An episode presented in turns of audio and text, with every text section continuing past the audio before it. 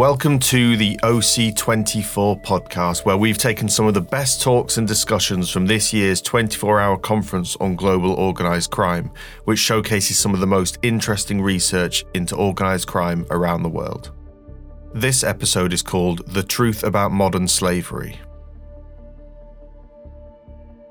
Hello, and welcome to our panel on the truth about modern slavery, which is oriented around Emily Kenway's book by the same name. Thank you very much for joining us. My name is Cameron Thibos, and I'm the editor of the Beyond Trafficking and Slavery project on open democracy, and I'll be your moderator for the next hour and a half or so. We've created a relatively straightforward setup with our excellent group of panelists to where each will speak for about 10 minutes or so and give different facets of what we mean about the truth about, modern slavery, and each all speaking to some of the central themes of Emily's book. So our panelists are Emily Kenway, of course, who is the author of the book under discussion today. And she was also the formerly former policy advisor to both the NGO Focus on Labor Exploitation and the UK's first independent anti-slavery commissioner. We also have Ella Cockbain, who is an assistant professor in the Department of Security and Crime Science at UCL, as well as Dr. Rosemary Broad and Professor David Gadd, who are both in the criminology department at the University of Manchester.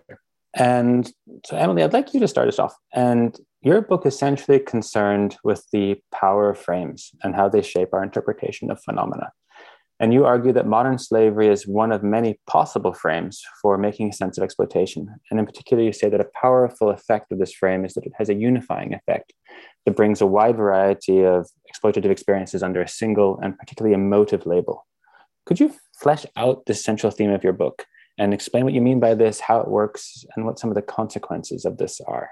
Yes, absolutely. Thank you so much, Cameron. And I just want to say, um, before I dive in, that Beyond Trafficking and Slavery, the platform which Cameron is the editor of, is like a kind of go to place if you're interested in what we're talking about today for the latest research, the latest thinking, and the voices of the least heard people in these conversations as well, people actually directly affected.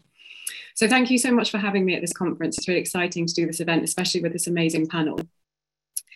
As you say, Cameron, my book basically poses and answers a question, which is what is modern slavery? Not as a crime type, not as the specific factors of an incident or what human trafficking actually means, but what is modern slavery as a story, as a unified tale about exploitation, and how is that affecting the world that we're in? So I draw on framing, which comes to us from cognitive linguistics. And essentially, it shows us that the ways in which we describe something, so the words we use, also the visuals we use, the metaphors, and so on, shapes our understanding of that thing. We all know this to be true if we think about it in terms of political spin or advertising, but it's also true for those very deep seated concepts that we hold that we may not realize are shaping how we perceive uh, the world around us. I think a great way to think about this is as an actual picture frame and doing zoom events is great for this because we are in a literal little box so you think about what's inside the picture frame of modern slavery? Who are the characters that are there? How are we told that we should understand those characters? What are the causes? What are the solutions? And perhaps most importantly, and what I'm going to talk about, is what's outside the frame, what's not in that picture, what's not part of that story. To be clear, though, this does not mean that severe exploitation isn't real. I'm not saying that. Of course, it is. Um, but with anything in the world, there are two layers to how we can understand it. So there's the actual phenomena that we're dealing with. So, um, you know, the process and processes and experiences that are happening. But then there's the story we tell about those, how we understand those, and how that fits with our own political opinions and so on. And the reason why it matters is not because of some sort of ivory tower interest in linguistics, it's because if we tell the wrong story, then we inevitably select the wrong solutions, right? Because we're misunderstanding the problem. So if we think about modern slavery as a story about exploitation, what is that story telling us? Well, here are three of the constituent parts that I talk about in the book. And obviously, I'm doing a whistle stop tour. So, one of the first things that's very apparent about this storyline about modern slavery is that it is an aberration, right? It's an anomaly. It's an exceptional occurrence within an otherwise fine socioeconomic system. And we see this in the language used by um, politicians, by media, and so on. We are told to spot the signs of slaves because it's something that we can spot and extricate, right? It's described as a parasite, as a virus. It's quite amusing preparing to do this talk and then having the intro video where the second speaker essentially outlined what I'm talking about here. We're, we're talking about modern slavery as something which infects and infiltrates our economy. Um, it threatens our economy. And that potentially needs to be um, interrogated, which I will do shortly. Part of this aberration notion is that the cause of modern slavery is this individual deviant, right? Or deviants who've got together in a gang. Um, so uh, rather than looking at systemic issues, we are pointing the finger at individual villains, right? And therefore, we can solve it, the problem by extricating that problem, and everything can carry on as usual. A second uh, component of this picture frame of modern slavery is that it is above politics. So you see in speeches about this, in sort of global statements and so on, that it's above party politics. It's a humanitarian issue um, and or a criminal issue, but it's certainly not about who you vote for in an election. I think that whenever someone tells you an issue is not political, an alarm bell should go off in your head because politics obviously is about distribution of rights and resources and power. Um, so when someone is trying to erase those questions from an issue, that really needs to be cause for concern. Thirdly, evidently, the word slavery is in the phrase modern slavery, right? That's a choice. And that's a choice on part from campaigners because it is something that makes people sit up and pay attention but it has a particular effect on our understanding of contemporary exploitation, right? We think we abolished slavery. That's the kind of national mainstream, international mainstream narrative, right? Um, now, aside from the slight problem there that we caused it, um, the, the reality is we did not abolish what we are now calling slavery.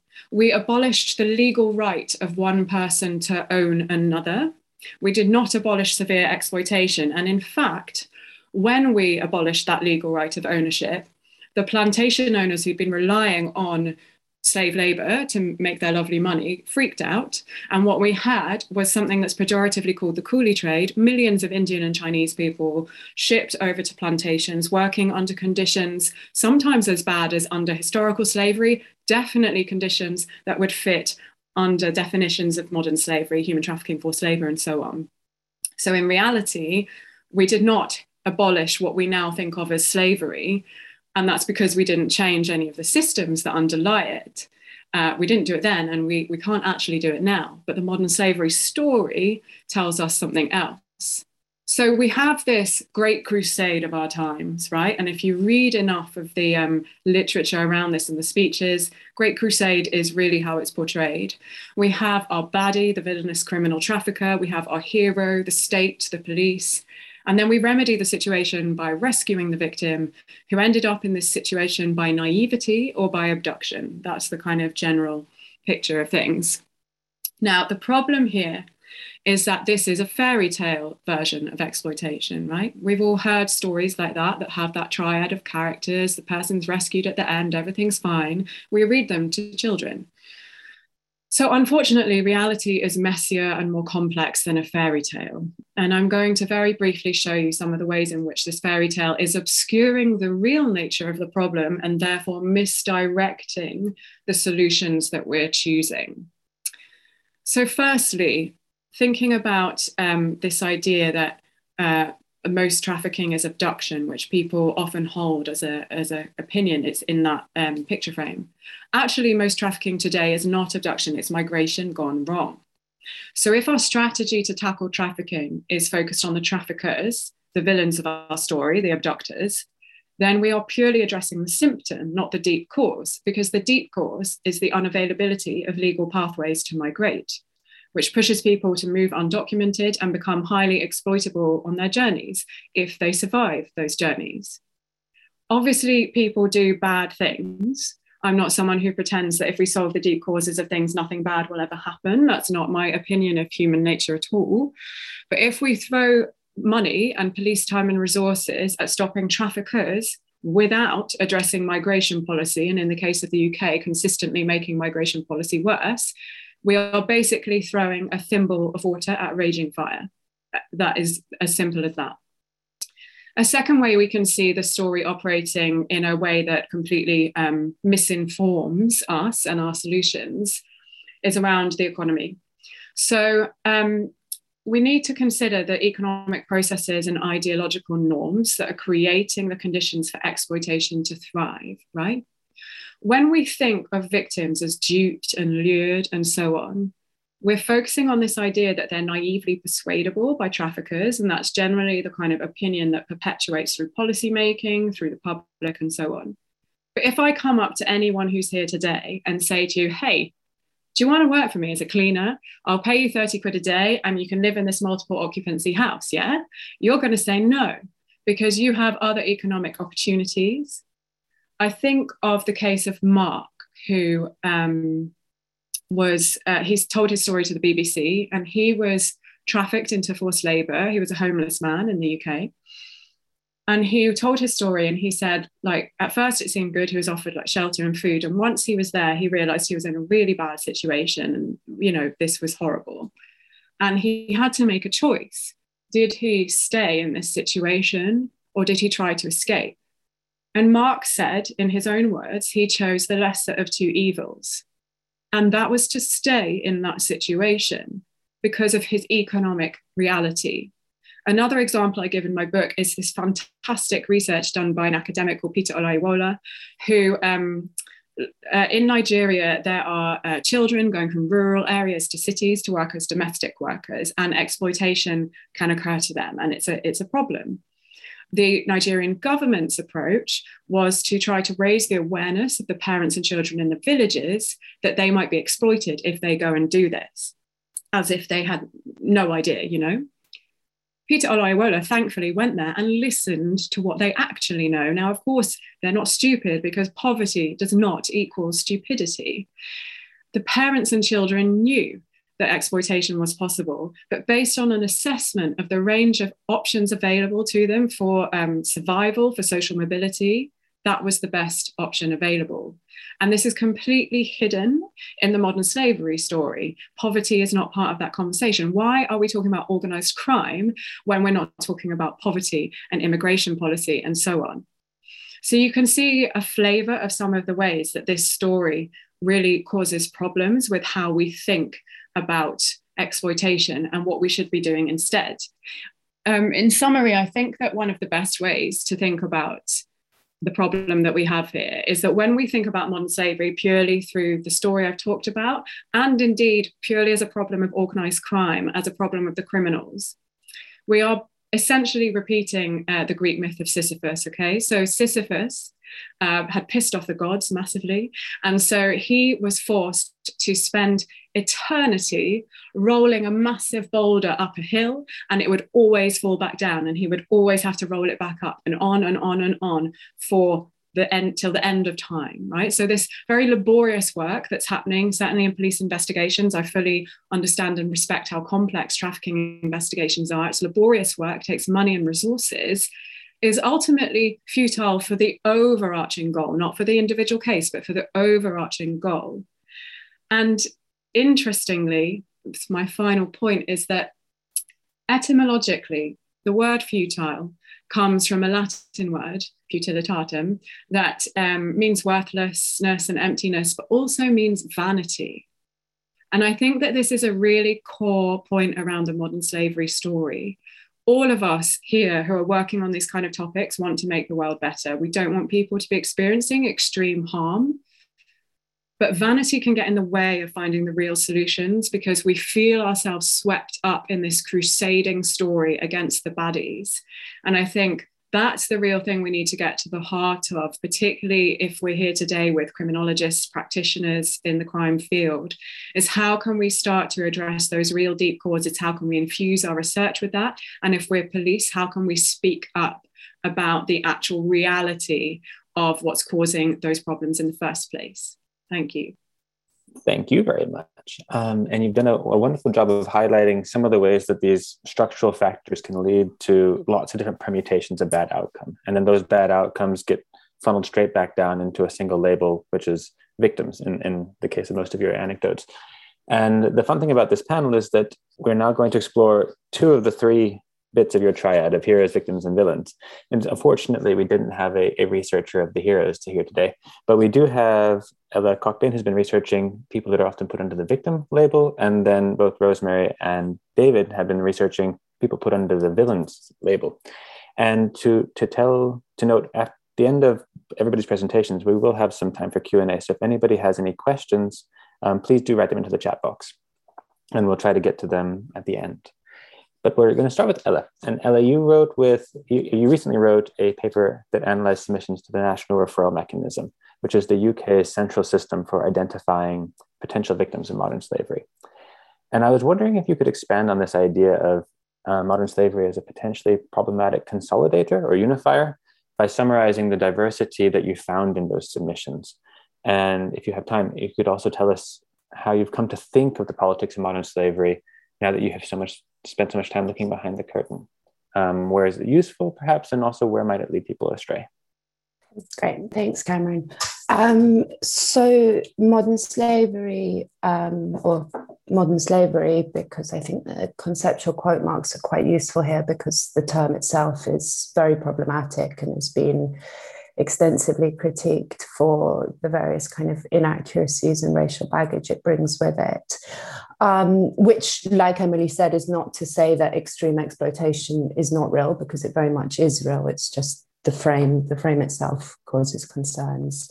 Um, anyway, so that is a super broad conceptual umbrella and it can kind of takes all these disparate issues and bundles them together in a way that can mask considerable complexity and diversity and i think part of the problem we have here is that the modern response to trafficking exploitation modern slavery it very much kind of picked up pace towards the end of the 20th century with a focus on sexual exploitation and the sex trafficking of women and girls in particular, which then in turn, um, lots of academics have traced that back to earlier kind of panics around the so called white slave trade. So this kind of big umbrella concept does cover a lot of things, but it hasn't been particularly inclusive, inclusive from the start. It has been very skewed. Um, so, what my colleague Kate Bowers and I did uh, was we analysed thousands of referrals to the UK's national slavery mechanism over the first five and a half years of its operation, so between 2009 and 2014. So, during this period, it was used only for trafficking so the modern slavery um, inclusion came later with the Modern Slavery Act. Um, now, of course, the individuals who are identified as suspected victims of trafficking and those that then go on to be given the kind of official label of trafficking victim are not in themselves necessarily representative of the broader population of people who are affected by various forms of exploitation. There's almost certainly kind of biases and skews in the data set in terms of you know whether people self-identify as victims, whether people are identified by relevant authorities, if they then have awareness of the complexity of the problem, if they know about the NRM, if people, because adults have to give consent, so if they give consent to enter. So this is not a representative data set. But what it does do is it gives us a really good opportunity to dig into some of the potential differences between the main kind of broad types of trafficking that are typically identified in the UK. And the way the system works here is that um, individual referrals are then kind of assigned under a category of the main exploitation type. And the three biggest ones encountered here are sexual exploitation, domestic servitude, and other labor exploitation. For concision, I'll refer to these as sex, domestic servitude, and labor, but that's of course not to say that sexual labor or domestic labor is not in itself work. Um, that's more a kind of concision point.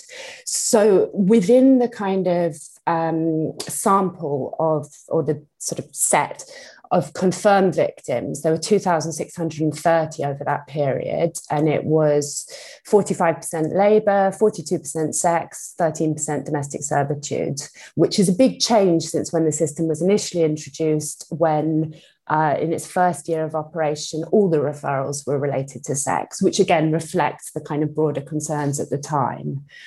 And what we found by analyzing these detailed individual level data was that there was significant, so statistically significant, and often very substantial variations between the trafficking types.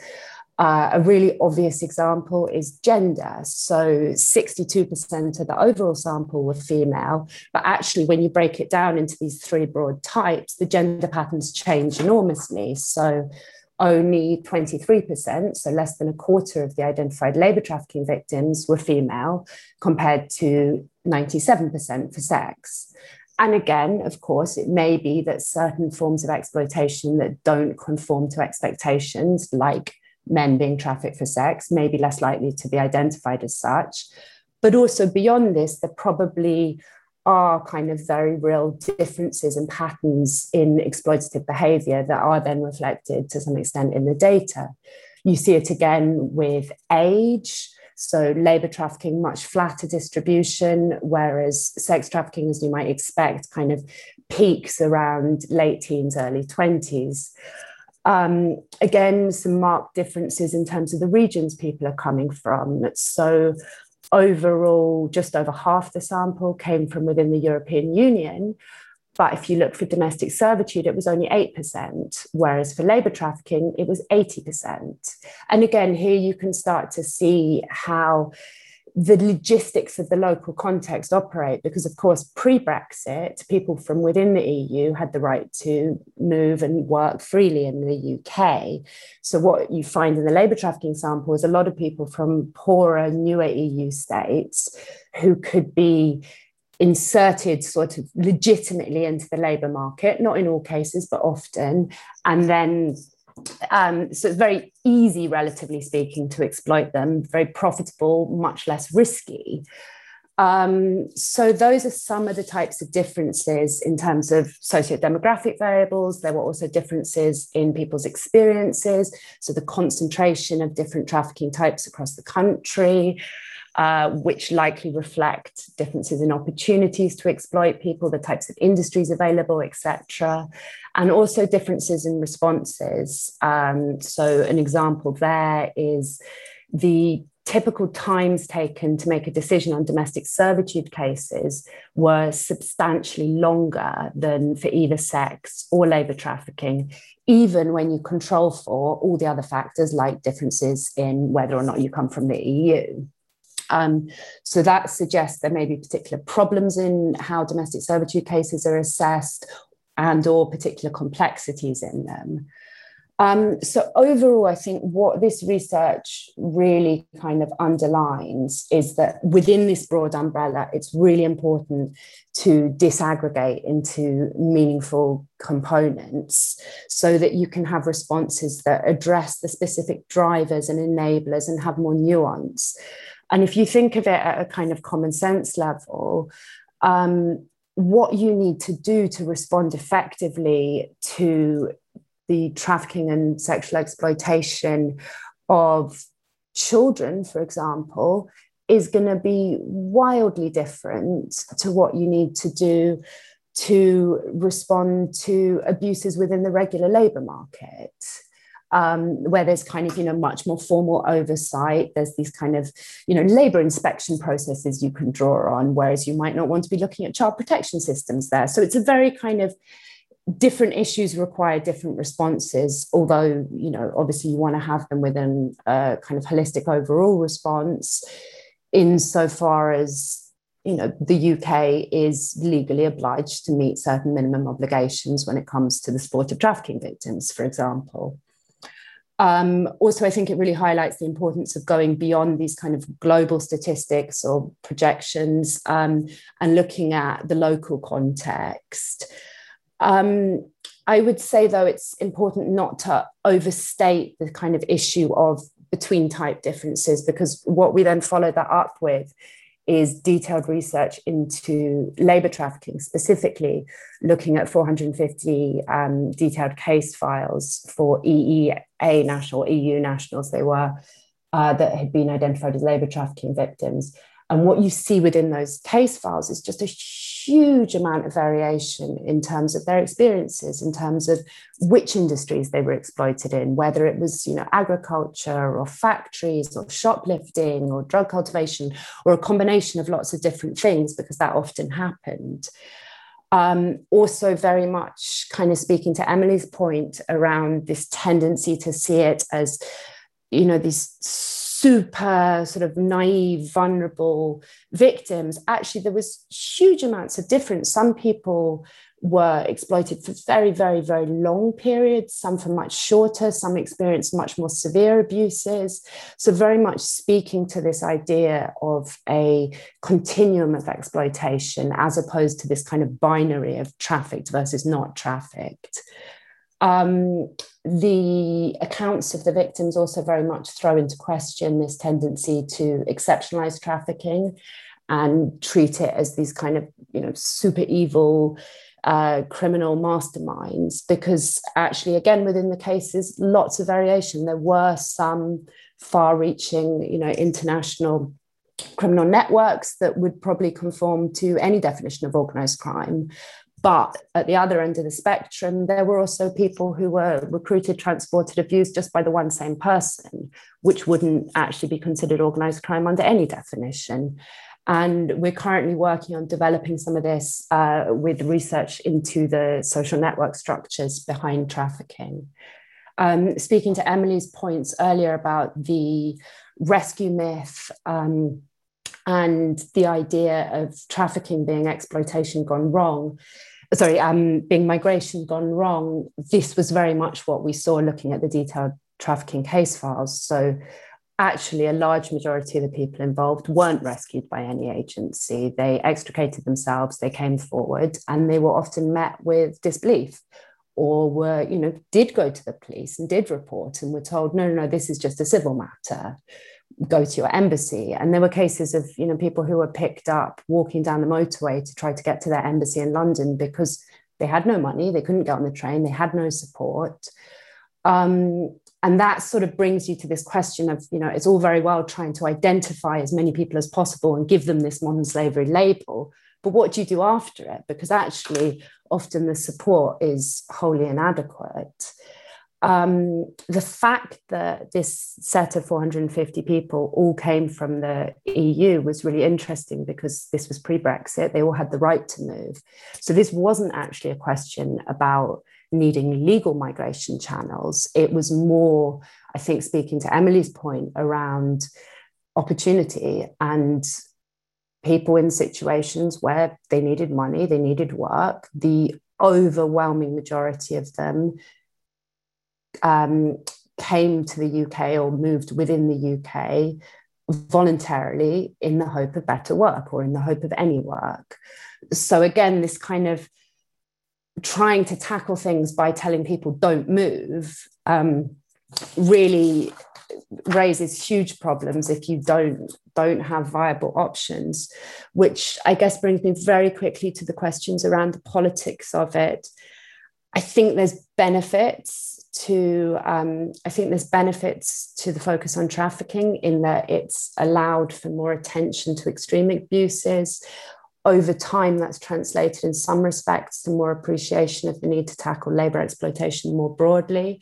There has been more funding but what's been done with that funding is highly variable. There's some very good work i think that's going on and there's some that's incredibly troubling.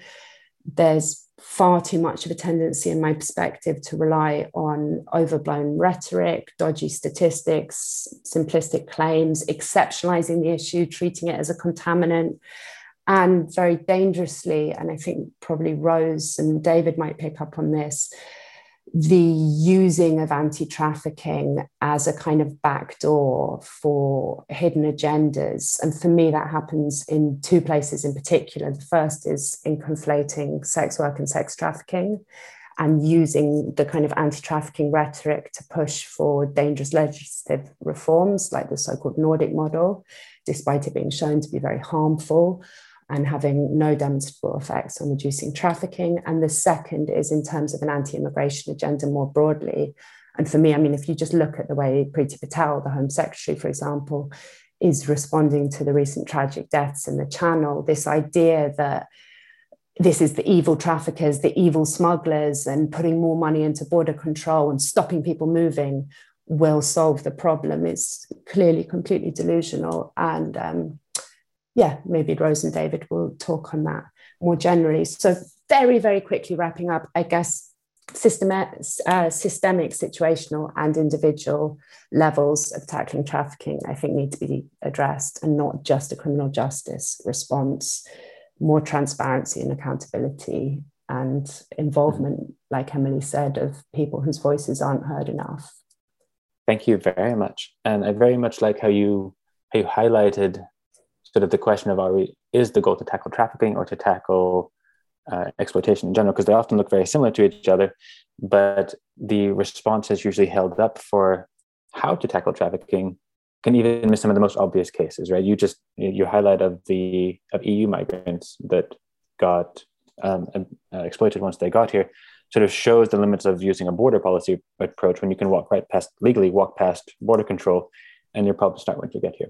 Um, but just to keep to time, um, to move on to Rosemary and David, who asked to present together, they've been looking at this from the other side, and they've been um, researching people that have been convicted of modern slavery offenses. And I know that they have found a, a similar wide variety of stories that don't always conform to what we might expect. So, um, without further ado, could you just tell us what you found out about um, from speaking with these people and how their stories also compare to the framework of Emily's book? Sure, thanks, Cameron. Well, um, let, us start with a quote from Emily's book, my favorite quote. She says, uh, Modern slavery as a metaphor for severe exploitation as a political frame constructs a way of seeing that makes us blind to things we need to know. By characterizing severe exploitation as exceptional, it also produces moral legitimacy for the very policies that enable severe exploitation in the first place. So, this, as Rose and I are going to be arguing in our forthcoming book, Demystifying Modern Slavery, which will come out with Routledge next year, is absolutely spot on. Um, Emily has, has sadly beaten us to the point but we can add to that a little bit with a study that we've conducted, the first uh, primary study of modern slavery offenders in the UK, uh, which provides considerable evidence for the claim that Emily is making there. But I think actually should also cause us to question whether the myopia of the modern slavery frame is now generating more risk and more harm than it actually resolves. So, um, to give you a bit of background, between 2018 and 20, uh, 2021, we conducted biographical interviews with 30 people who'd been convicted of trafficking, smuggling, immigration related crimes under the Modern Slavery Act or other allied legislation. Our research participants have been implicated in trafficking for sexual exploitation, uh, arranging or entering into sham or forced marriages, keeping people in domestic servitude, facilitating illegal entry into the UK, labour exploitation, exploiting vulnerable people to supply illicit drugs, or supplying illicit uh, drugs or alcohol in exchange for labour or sex to vulnerable people or to young people. Uh, of the 30 people we interviewed, 21 men, nine women, um, only one had not served a prison sentence. Among the other 29, sentences ranged from six months to 12 years and averaged over five years. So the sample then were from, from a criminal justice perspective, disproportionately quite serious offenders. No doubt, from the court's perspectives, these lengthy sentences were reflective of the harms that were visited on victims. And there's no denying that a small subsample of the men fitted the stereotypes of organised criminals. Idris, for example, was a former Nigerian police chief who had hired destitute people, typically sex workers, to smuggle drugs across international borders with him and who was protected by serving officers back home. Darius was a former Romanian riot police officer, ran a business laundering money, some of which derived from the international proceeds of sex work. John had been the muscle for protection rackets in metropolitan nightclubs where illicit drugs were sold before he took a job as a driver smuggling Vietnamese people from Paris. But these men weren't necessarily typical of those convicted for modern slavery offences or those serving the longest sentences. Some of these were people whose lives had been destroyed by the legacies of colonialism before the UK had added destitution and the threat of deportation as insults to the brutal injuries suffered by those on the wrong sides of 21st century globalisation. Rashid, serving 12 years for purchasing a sham marriage, had grown up in indentured labour on the Pakistan Afghan border. Then he came to the UK on a tourist visa, becoming a victim of acute exploitation at a British off licence where he worked and lived to send money home and then was tricked into paying for a marriage to avoid being deported. Similarly, a Cape Verdean woman, Estelle, sentenced to four years imprisonment, became severely indebted through gambling and was encouraged by a man who helped her bring her children to the UK to arrange sham marriages between Nigerian men and Portuguese women to enable her to make repayments and send money back home to her family. We haven't got space to elaborate on the lives of all 30 of our participants, unfortunately. So for now, we'll focus on four groups that have attracted considerable media attention sex traffickers, people smugglers, and labour exploiters, and then those involved in the sexual exploitation of children, commonly referred to as grooming gangs. So let's start with the sex traffickers. Among those who trafficked adults for the purpose of sexual exploitation, all claimed to be working with sex workers who understood the nature of the work they were signing up to. And in the case of the foreign nationals, had come to the UK, typically from Eastern Europe or Southeast Asia, having undertaken sex work in their countries of origin first before seeking higher rates of pay in the West. Only one participant appeared to be physically forcing women to sell to sell themselves, Adam having taken his sexual partner's passport after he rescued her from another family who were abusing her and had physically uh, assaulted her. So he hoped that this woman would pay her way in the house where he and his family lived. Conversely, Faisal considered himself to be running an elite escort service with women whom he regarded as, as his friends, some of whom were also quite able businesswomen. Andre, a heroin user, came to the UK in search of drug treatment from Romania. He designed websites for women who lived with their male partners in a house he shared with them. Darius claimed only to sell flight tickets online to couples of whom he asked very few questions much that he explained, like any travel agent wouldn't ask you where you were going, what you were going for. Anton was little more than a taxi driver for women, including his own partner, who was working in the sex industry to finance uh, cancer treatment. Uh, Andre would drive the women from the airport to properties, usually for just £10 a ride. Two women, Sandra and Grace, were both former sex workers themselves, who'd become brothel keepers, partly to establish better working environments for themselves and other women, and in Grace's case, also to escape domestic servitude. Nina, who also ran a brothel, did so in collaboration with a male partner who had subjected, subjected her to near lethal domestic abuse. The perpetration of various forms of labour exploitation and people smuggling was not always easy to separate out, as most migrants who enter the UK illegally come to work. When exploitation followed, it was usually the outcome of processes that typically began with migration journeys and or working agreements that victims had entered into wittingly as Emily said, where migration goes wrong. Some smugglers who drove foreign nationals across borders were aware that their passengers were going to repay their travel debts on arrival, but saw little wrong in helping these people who were coming to work.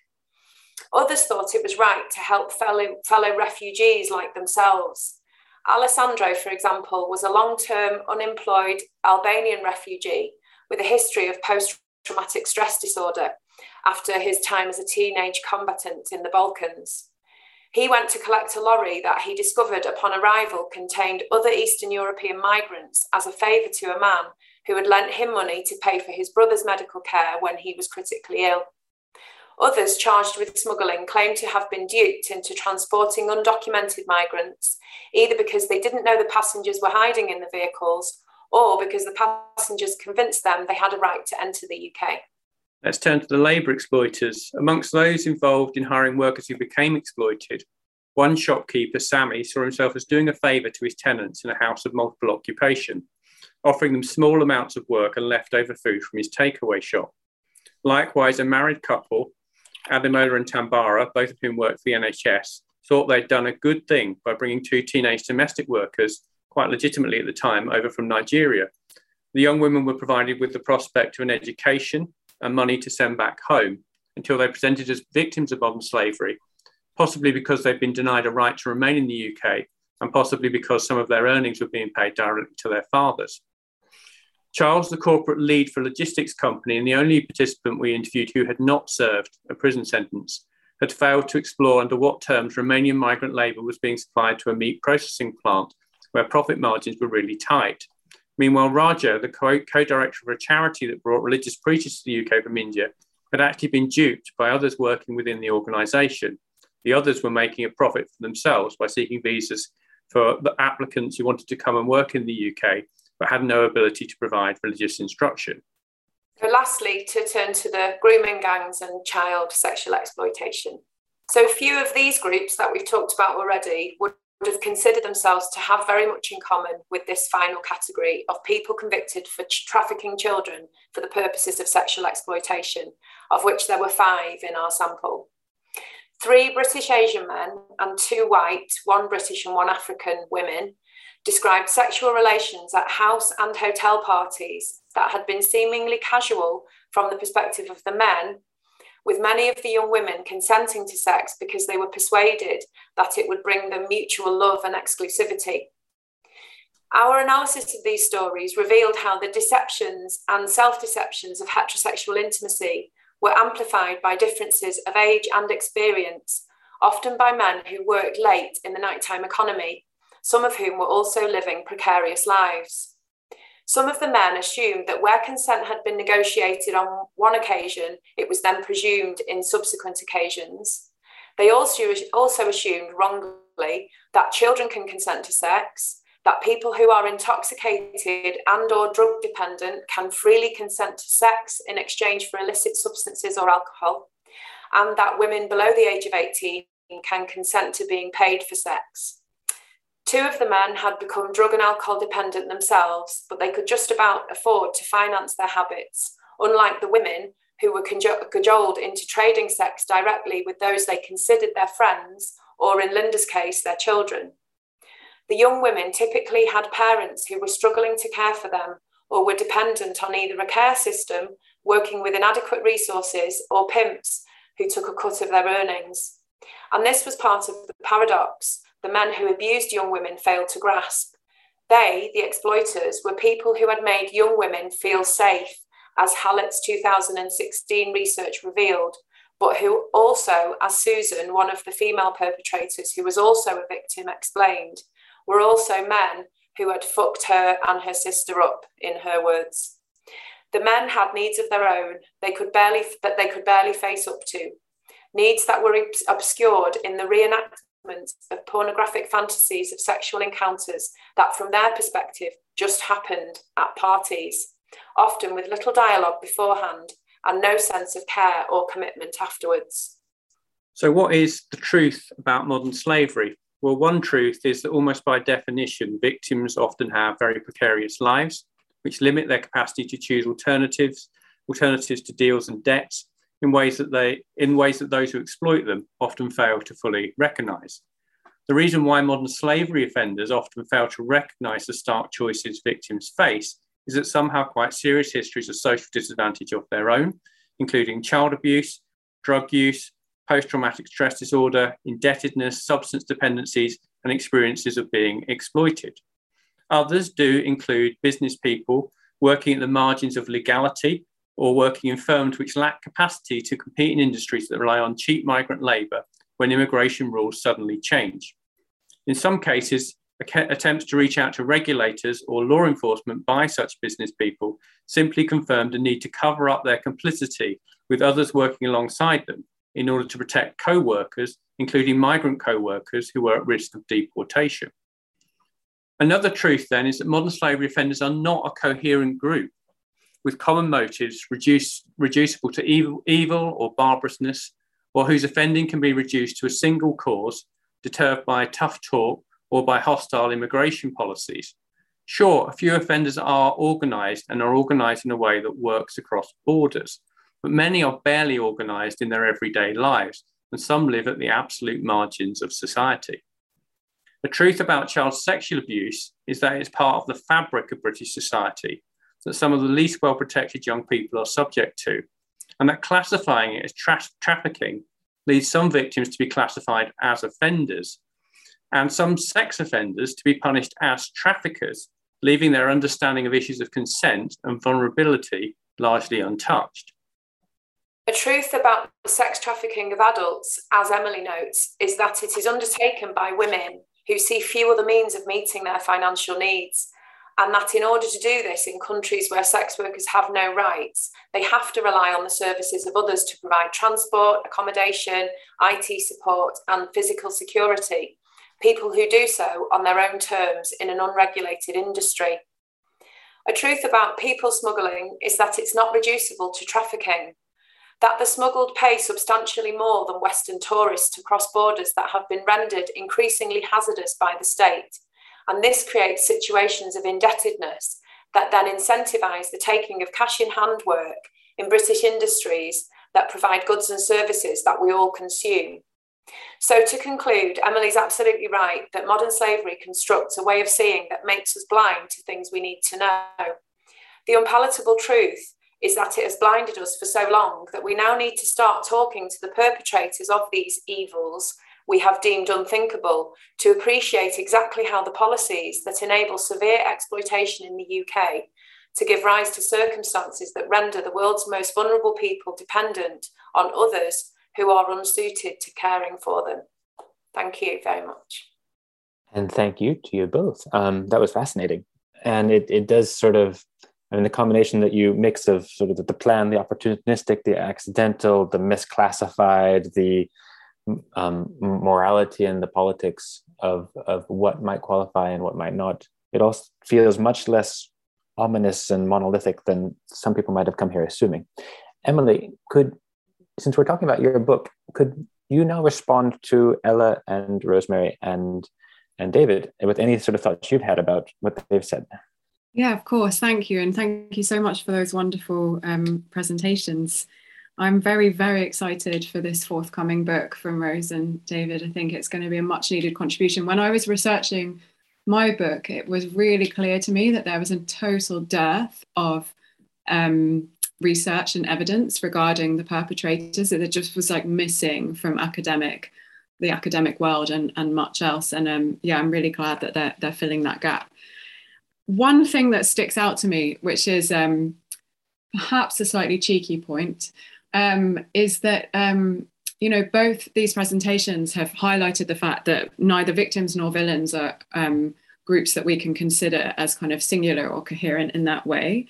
And you know, it really is a characteristic of conspiracy theories to wish to impose order on a fundamentally messy world. Like as I was saying when I spoke earlier, um, we kind of want to have this crusade. We want to solve this problem, and that urges us towards seeking simplistic solutions. And in reality, things are more complex. So I think it's um it's kind of um, a message from from everyone's research here is to really question that need to impose neat order on things that in reality aren't when Ella was talking about um, all the differences in exploitation that are seen and really exhorting us not to kind of lump them together in that way, it was really recalling to my mind the problem that we have in this space with these numbers. I talk about this in my book, this idea of the global slavery index, for example. We've got apparently 40 million slaves in the world today. There are more slaves now than ever before. Neither of these is a sensible statement, and I explain why in the book. But um, when you hear what Ella's describing, when you hear what Rose and David are describing, and certainly when you look at what those kinds of global statistics bring together, you are talking about the most wide ranging, diverse range of things in terms of nationality, gender, location, exploitation type, sector, just everything is in one. A forced beggar in East London, a farm labourer in Chad, a brick kiln worker in Nepal, and so on. So, what is the common sense of lumping those together? And I wanted to mention that Professor Joel Quirk, who is a, a leading expert on this um, whole area has suggested a much more sensible approach would be quantifying the enabling causes of exploitation, so poverty, education, and so on. Um, and in a way that plays to some of the other things that have been talked about. So if we're talking about children who are um, potentially being groomed, we know care leavers are at high risk of that. So looking at the kind of pathways that are there. Of course, that doesn't make a big sexy number that can be on tabloids saying, look at all these slaves. And that's the problem that we have. Um, and finally, I just wanted to say that um, you know, it's it's actually so heartening to hear that um, Rose and David have done this work because I've spent a lot of time with the sex worker rights movement, and if you speak to sex worker collectives, you will um, hear from them that a lot of the women they work with have been um, charged sometimes with trafficking with being facilitators of trafficking. So for example exactly like we were hearing for for helping put adverts up and things like that. Um, and they're very very angry about it. And um, it really is so important that we bring to light the realities underneath this storyline.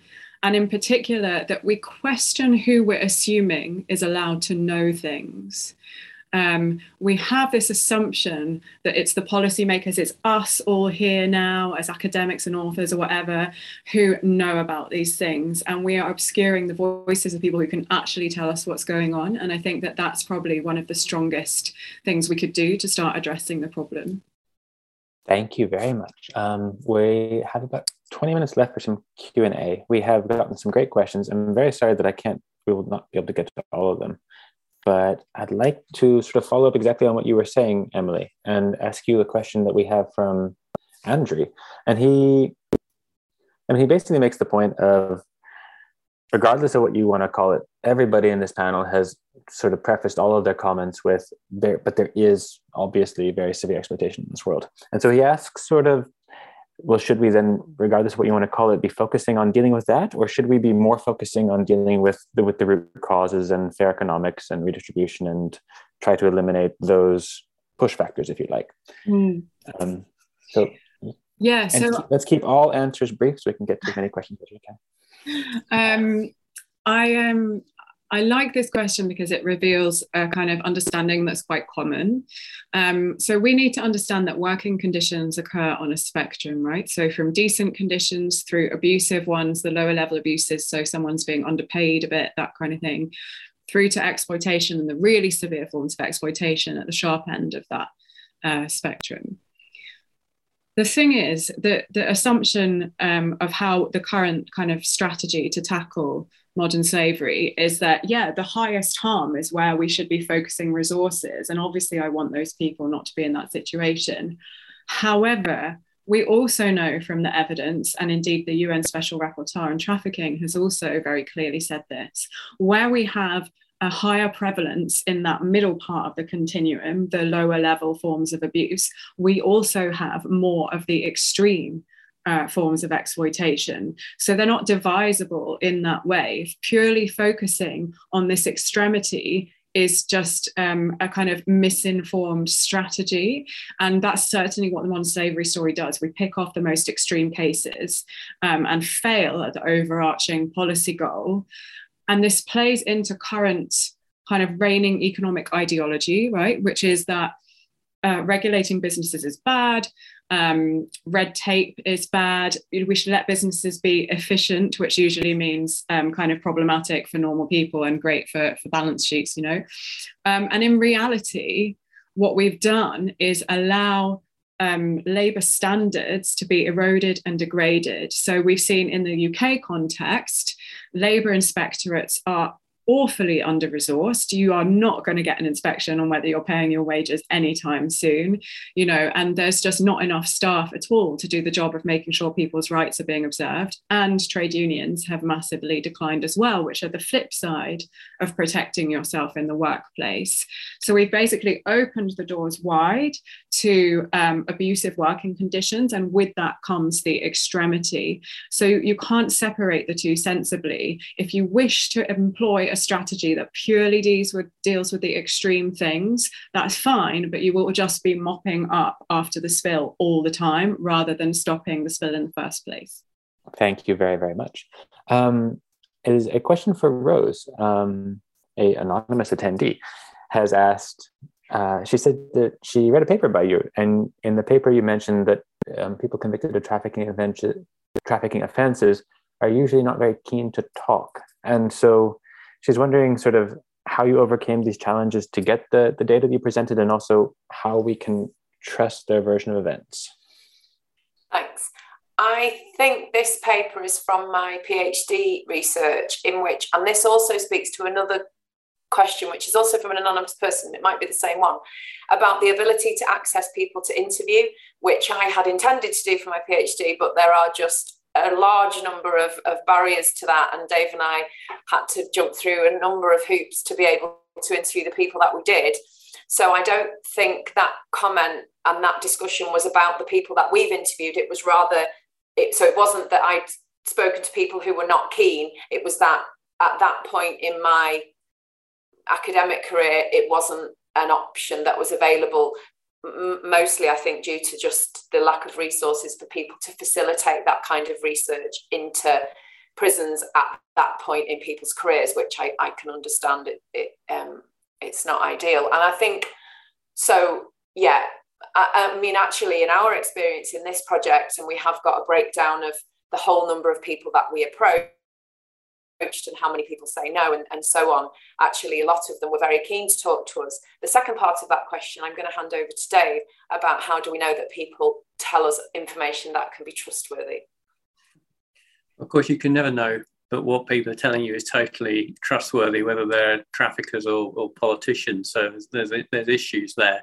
But what we used was a method called the free association narrative interview method, which I've been using for over 20 odd years now with domestic abusers and hate crime offenders and other people that commit sex offenders. And so it's um, it's a method that um, asks people to tell their life story, and it tends to use two in one two cases, I think three interviews. So you get the life story told, you let the person go freely with what they're trying to tell you. Use active reflection in much the same way a, a psychotherapist might do, sort of probe beneath the surface and then you take your interview away and you you do a really detailed transcript including the part words and part sentences and changes of tone before you go back for your second interview. And then you try and probe around some of the evasions and some of the contradictions. And sure there were things in the interviews that we discovered did contradict. We tried to make sense of them. In, in some interviews participants seemed to get younger. One guy was 50 one week and 47 the next week certainly amongst those that were abusing young people, there were tensions and contradictions between the ages of the victims. So teenagers that were 18 suddenly might have been 15 in the second interview. So we were alive to that, and we haven't really got the space here to sort of pull that out. But in the book, we do try and pull out some of those tensions and contradictions. We didn't really have, once we were in the room with people, we didn't really have trouble getting them to talk because they were all people that we spoke to who really felt they'd been misunderstood. Um, many of the foreign nationals had no understanding of how the court process works in the UK. Um, they'd been told to plead guilty. They had pled guilty, thinking they were going to get a lesser sentence. Didn't happen. Um, they thought that if they pled guilty, there'd be a chance for them to explain what had gone wrong at the end. But of course, just got sentenced because the, the moment of offering an explanation had long gone. So, in many cases, people were quite pleased to talk to us. What we can't do, or what we couldn't do, is control the people that kind of came into the sample so much. So a lot of the time we tried to get access to people who were just on the brink of being deported, and there was no way to to get to them. But where we had probation officers and prison staff that were willing to make an introduction, there wasn't that many refusals to to give us an interview. Thank you. Um, we have a, a, very good question from Phil Brewer, and I'm, I'm not sure which of you is best placed to answer it, but he makes the point that we're all sort of beholden to metrics. It's very hard to get away from metrics, and but we we've heard in many places that prosecutions are a particularly bad metric for either problem or success. And he's wondering um, what the panel thinks of sort of what could be better ways to measure outcomes or impacts of counter human trafficking activity and add add in or of human trafficking slash exploitation slash modern slavery? How do we measure? How do we better measure either side? I'm happy to take that one. Please. Um, I saw that question and I thought, well, I like that. Um, well, I think this is one of the big challenges the evaluation evidence base when it comes to trafficking and exploitation is a sort of unbelievably underdeveloped, which, when you consider that millions and millions and millions and millions have been poured into this field over the last few decades, it's actually staggering that so little is known about, you know, what's effective. But when we start talking about what's effective, it's really important not to fall into those kind of expectations that you're going to have a single solution that works everywhere because as i think emily's book and all the presentations today showed so much depends on context. So part of the challenge i think is that there's a lot of interventions that have good intentions but maybe haven't thought through the mechanisms by which they're intended to work let alone necessarily measured them there's very little kind of impetus for follow up um, if it's not built into funding structures and expectations because evaluation is expensive then it's not necessarily going to be prioritized.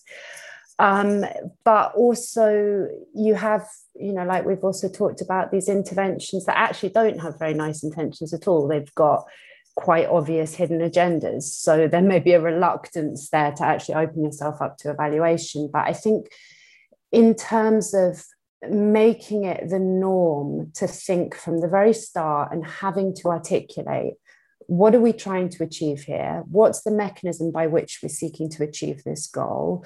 And what would then be the metrics that you're measuring? So, you know, rather than just reporting that you've released this campaign and it's been clicked on 500 times on Facebook, think about going that step further and you know are you trying to change attitudes? Are you trying to change understanding? Um, are you trying to ensure that people arriving in the uk are aware of their rights as workers? Are you trying to so kind of really kind of context specific what's trying to be achieved.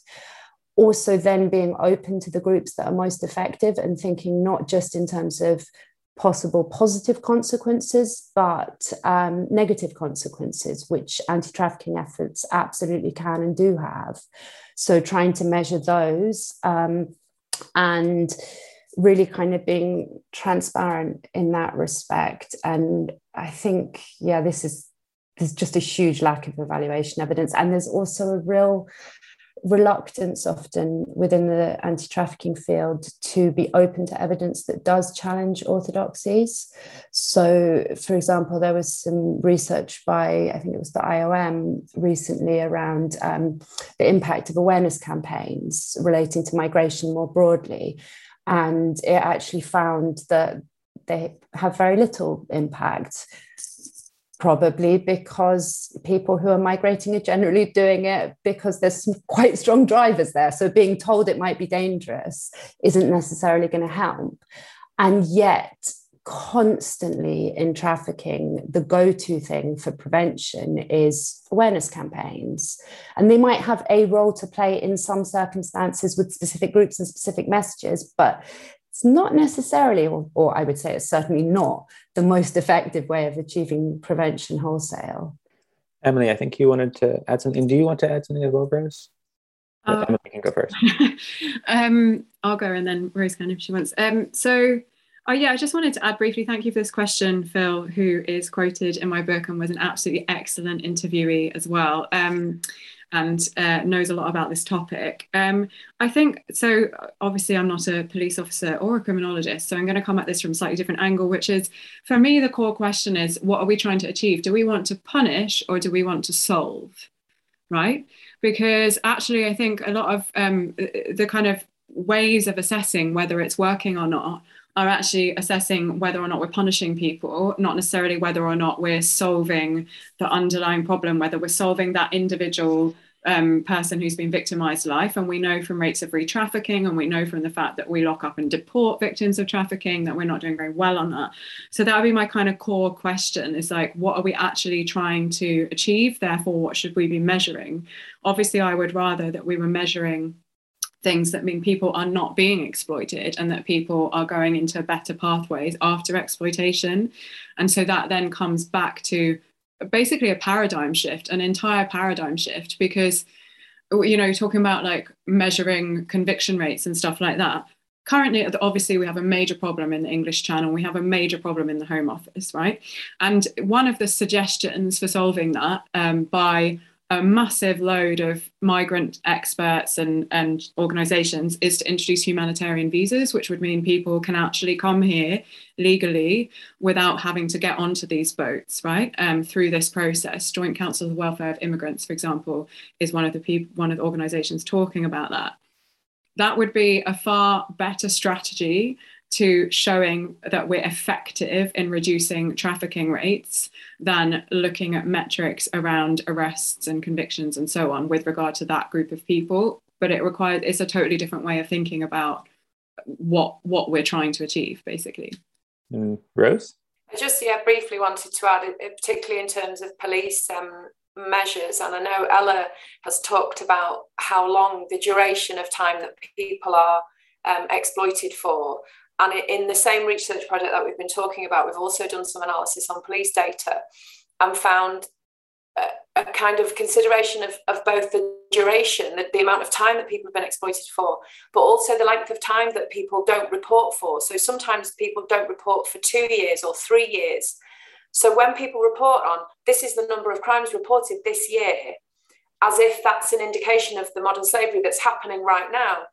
Some of it's happened two or three years ago but that's not communicated. And so when you're trying, if that's going to then inform practice, the stuff that's historic needs a different response than the stuff that's happening now. If people have been exploited for a long number of years and then waited a long time to report that, that takes a different response than things that are happening immediately and are and are reported immediately. There's all kinds of reasons why somebody might come out of exploitation and then choose not to report their um, victimization for a long time. Actually, in, in our um, quantitative data, a lot of the time until they are facing deportation, um, because they've managed to establish themselves and settle themselves into successful lives. So I, I think using those temporal measures to understand a little bit more about reporting and the historic offences is in, an important picture of, of, policing. And we have an article under review about that at the moment. Thank you. We have three minutes left. And I think I wanted to end with the question from Jay Albanese, who he asked a lovely question, which is So, how do you account for the ongoing public and policy blindness to the similarities between the traffickers and the trafficked? And I would add, so and what is, what is the moral lesson from that very astute observation? And since this is Emily's book, I'll let her have the, the final word. Thanks. Um, it is an excellent question, and I imagine there will be incredibly interesting responses from the other people here. My opinion is something that I do talk about a bit in the book, which is actually about kind of our inherent needs as humans, right? And our wish to find order and safety in things these these realities that we four on this panel are talking about are messy. They pertain to um, kind of things about human nature that we don't necessarily want to observe, things about the economy that we don't necessarily want to observe because they're very hard to change, and so on. You know, I know that often when I'm speaking, people are like, Yeah, but what can I do now? What can I? I always get asked a question at the end of events of like, What can a member of the public do to help tackle modern slavery? Just no matter what I've said for the like last hour. so we desperately seek these these neat stories these rationales that make order through chaos. And we do it in all parts of our life and this is no different. So that is certainly part of it. And then that is fed and stoked by politicians that understand how to deploy that on purpose. So we see that in the UK with politicians repeatedly pointing to traffickers to deflect blame from themselves for the deaths of migrants who've come here undocumented, for example. Or indeed, on an economic scale, we don't want to have a conversation about why so many single mothers in the UK, so many sex workers are single mothers right? Because there is a lack of flexible work and appropriate social security system and so on. So it's basically very convenient for politicians to tap into that part of us that wants to believe that everything's really okay. It's just that there's a monster under the bed that we can scoop out and then get on with business as usual. And I think that is fundamentally what that blindness is about. Thank you very much. It is um, quarter past two. I believe we're going to be cut off in about 12 seconds anyway. So I'll say thank you to our panelists, thank you to our audience, and enjoy the other 79 panels I think we're going to be having. Have a good day, everybody. And Thanks very much. Take care. Thank you. Thank you for listening to the OC24 podcast. For more talks, have a look at the podcast feed on whichever platform you use. There are loads more to listen to. Video versions of these talks are also available on the Global Initiative Against Transnational Organised Crime YouTube channel. If you would like to share these talks around, we ask that you use the hashtag OC24 and let us know what you think. The 24 hour conference on global organised crime is brought to you by the European Consortium of Political Research Standing Group on Organised Crime, the Centre for Information and Research on Organised Crime, the International Association for the Study of Organised Crime, and the Global Initiative Against Transnational Organised Crime. For more information, head over to oc24.globalinitiative.net. This has been the OC24 podcast from the Global Initiative Against Transnational Organised Crime. Thanks for listening.